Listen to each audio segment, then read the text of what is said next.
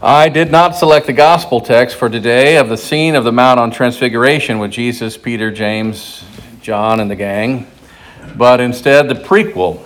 Important things happen on the mountaintop, as we'll also see when one comes down from the mountain. Listen to these words from Exodus chapter 24, verse 12 through 18. The Lord said to Moses, Come up to me on the mountain and wait there.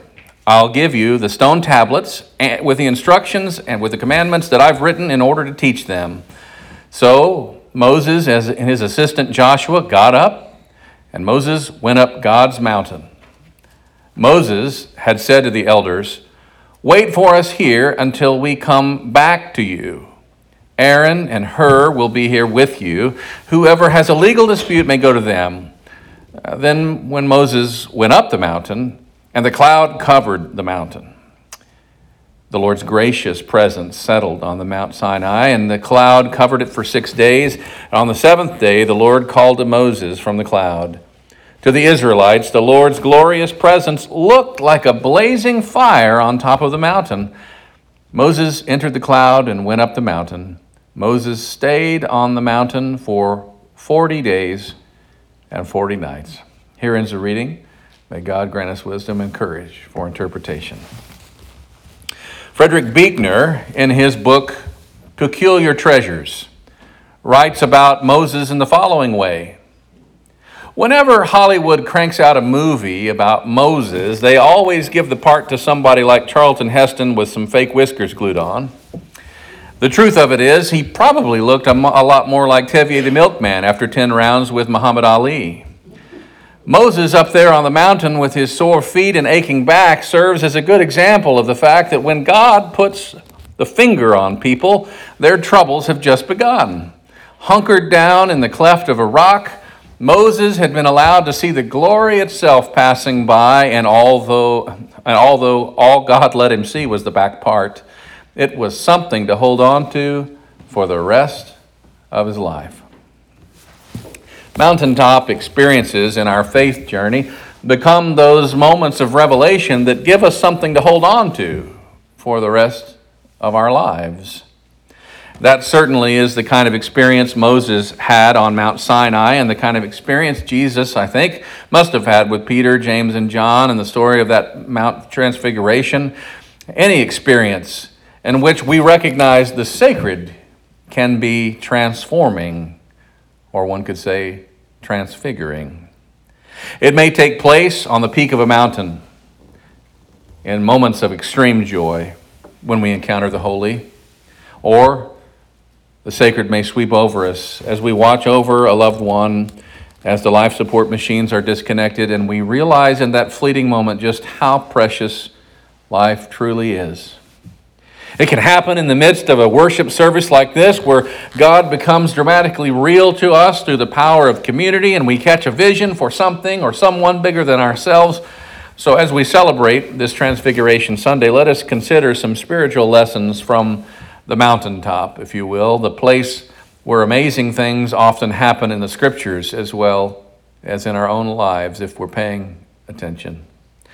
Let us consider first the lasting value of mountaintop revelations. Now, you have to understand, to the ancient Hebrew mind, there was something mystical about mountaintops. Such places, you see, were associated with God's dwelling place. The cosmology of the Bible was that of ancient times, which saw the earth as a flat plain floating on a bed of water and protected from more water overhead by a dome shaped thing they called the firmament or sky. And beyond the firmament and the water it held back from falling onto earth was heaven, as they figured things. And there was the throne of God. And so, with that ancient three storied tier view of the universe, it was only natural that mountaintops would achieve mystical and special significance. For both Moses receiving the Ten Commandments atop Mount Sinai and Jesus receiving the blessing of God on the Mount of Transfiguration, the experience was one that shaped not only their own future, but that of the people of God's story for years to come.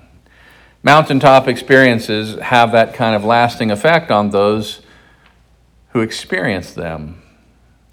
There was once a father and a son, as the story goes, who had achieved a really good relationship with each other. Among their many good times together, one experience stood out to both of them above all others. It was a hike up a particular mountain where they seemed to reach the height also of a beautiful relationship. And after they had returned home, there inevitably came a day when things did not seem to run quite as smoothly, shall we say. So the father rebuked the son, and the son spoke sharply back at the father. An hour later, the air between the father and son had cleared. Dad, said the boy, whenever it starts to get like that again between us, let's remind one another of that wonderful day we had on the mountain. So it was agreed. And in a few weeks, another misunderstanding occurred, and the boy was sent to his room, this time in tears. And after a while, the father decided to go up and see the boy. He was still angry until he saw a piece of paper pinned to the door as he approached it. The boy had penciled two words in large letters the mountain. That symbol was powerful enough to restore the relationship between the father and son, and it caused them both to remember the moments where they were kinder to one another and closer to one another. That is the nature of mountaintop experiences. They have a lasting value which shapes our lives for years to come through our relationships to God and one another. For Moses and for Jesus, they did not forget what happened on those mountaintops, for there they felt close to the sacred and experienced a certain feeling of empowerment to lead others who were entrusted to their care closer to all that is holy. A second lesson that comes out of Moses' experience on the mountaintop is the element of mystery which always seems to accompany such revelations. Our modern world is actually quite intolerant of mystery. Ours is an age which is obsessed with the idea of knowing and explaining everything, and uh, there's a time and a place for all of that. But a story is told of a little boy whose father expressed the usual before dinner command hurry up and wash your hands and come to prayers. And as the boy went to the bathroom, he, he was heard to mutter, Germs and Jesus, germs and Jesus. That's all I hear around here, and I can't see either one of them. But you see, the sacred always comes to us in surprising, mysterious ways. And if we're too busy looking for evidence, we'll miss what's right under our nose. The revelation we receive is not always Im- immediately clear or unambiguous. If it were, there'd be no need for holy imagination or for faith. Moses on the mountain alone with God reminds us that we may never fully understand the ways the divine breaks into our lives, nor can we judge others' mountaintop experiences by our own experiences. For some, God may become more real in a magnificent manifestation on a mountaintop, while for others, might only be a whisper within that brings them more fully into being the best version of themselves or experiencing just enough courage to do the next right thing. In almost all occasions in the Bible where people experience the sacred, there's a mention of a cloud, interestingly enough. Now, in Jewish thought, the cloud, or Shekinah, was this age old symbol of the divine presence. So Moses sees God, as we're told in this story, in the cloud. It was a cloud that led people of the people of God through the wilderness. It was a cloud that filled the temple after Solomon had built it. At the ascension, it, Jesus is received up into a cloud, which signified that he'd been taken up in closer into the presence of God. And on the Mount of Transfiguration, Peter experiences an overwhelming sense of what theologians call the mysterium tremendum. It was that mysterious and yet wondrous experience in the clouds that eased Peter's mind and gave him the courage to preach and inspire a movement following Jesus in those early days of the Christian church. Thirdly, in almost all accounts of mountaintop experiences in the Bible, those who have the experience face the temptation of wanting to cling to that mountaintop moment forever. You know, if we could just bottle that stuff, we say. It's a tragedy, however, when people stop and build upon one experience for the rest of their lives, assuming they have experienced the best inspiration, that they have learned all that they need to learn. There are those whose understanding of God, because of this phenomenon, has never progressed beyond the now I lay me down to sleep stage.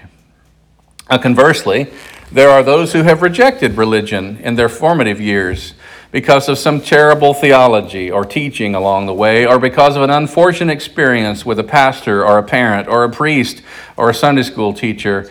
And they put the freeze on their own spiritual history right there where they were in that moment. And their minds become closed to the possibility that there might be an adult faith.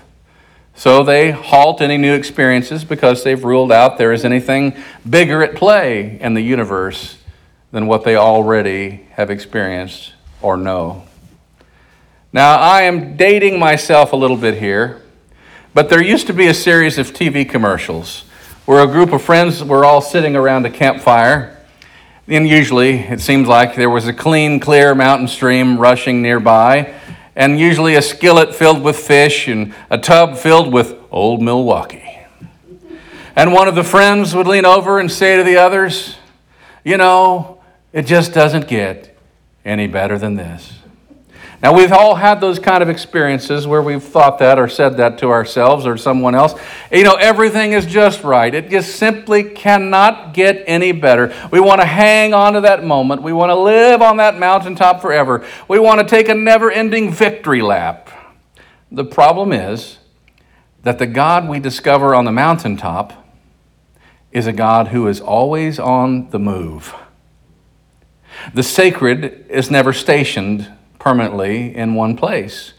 Therefore, we too must remain mobile in our journey of faith. Moments where things come together and we enjoy the intersection of our own hard work and courage in chasing after faith or chasing after strength or chasing after a vision, they're important, just as moments of intense emotion are important in a marriage.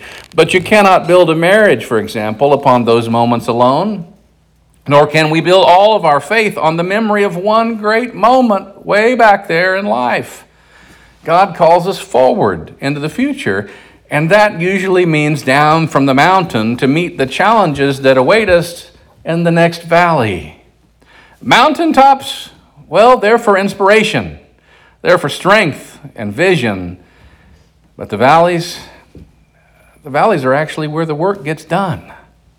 And we need both.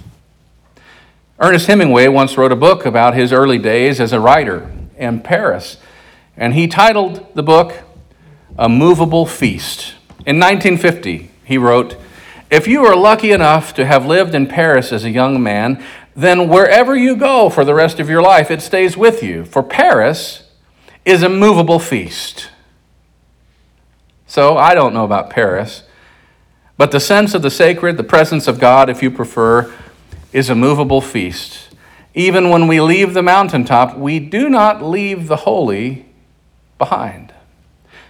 A fourth lesson that we can discern from Moses' experiences on Mount Sinai is the urgency with which he is compelled to head back down the mountain with a stone tablet under each arm. Every genuine encounter with the sacred turns out to be an urgent call to get to work when we get to the foot of the mountain. There are real human needs that need to be met at the foot of the mountain.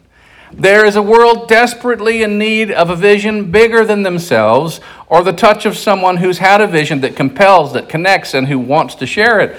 Real, faithful living is not just about what happens on the mountaintop or in the sanctuary, to put it that way. But it is ultimately about what we do when we leave this place for the other six days and 23 hours each week that we spend elsewhere. A few years ago, a new pastor was called to a neighboring church in one community, and the local newspaper was supposed to have announced the installation of Dr. Jones as pastor of First Baptist Church.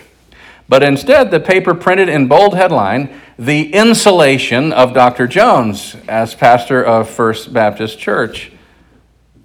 Now, many people prefer insulation to installation when it comes to doing the real work set before us as people of faith.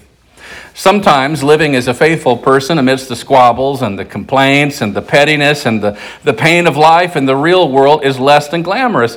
Nevertheless, we are called to share our vision for the way things could be, all the while doing the hard, messy work to help make it a reality outside the safety of the church in a world starving for love and starving for justice. I believe it was Cornel West that said, Never forget that justice is what love looks like in public. When Dr. Elizabeth Kubler Ross was doing research for her famous book on death and dying, she met a woman who was a member of the cleaning staff in a very large hospital. This woman spent her days cleaning floors, emptying waste baskets, and tidying up patients' rooms. The hospital staff, however, they began to notice that each time this woman finished cleaning the room of a dying patient, well, that person was invariably more content and more at peace. The woman explained to Dr. Kubler Ross that she had known a lot of fear and a lot of tragedy in her own life, as well as good times when others helped her feel very loved. She had been up the mountain, poked her head into a cloud of smoke, and she had been down the mountain back to the valley. The worst time was when her three year old son was ill with pneumonia. She brought him to the public health clinic, and her three year old son died in her arms while she waited her turn to see a physician. She said to Kubler Ross, You see, doctor, the dying patients are like old acquaintances to me, and I'm not afraid to touch them or to talk to them or to show them that they're loved because life is too short and too fragile not to. And the hospital decided to promote this woman, and they gave her the honorary title, and this is a true story Special Counselor to the Dying. And is that not the call of God to each and every one of us? To be special counselors to the dying? Because whether we like it or not, we're all on our way. We must always be paying attention for those holy moments, those things when things just seem to come together. But we also cannot stay on the mountaintop forever, for there are so many lives to be touched right here in the valley, in the muck and the mire, with all the griping and the, the, the you know, the grind of everyday life. So, this is the most important lesson from the mountaintop. We rely on moments of inspiration to get us through years of purpose filled perspiration. Thanks be to God for the mountains and the valleys. We need them both. Amen.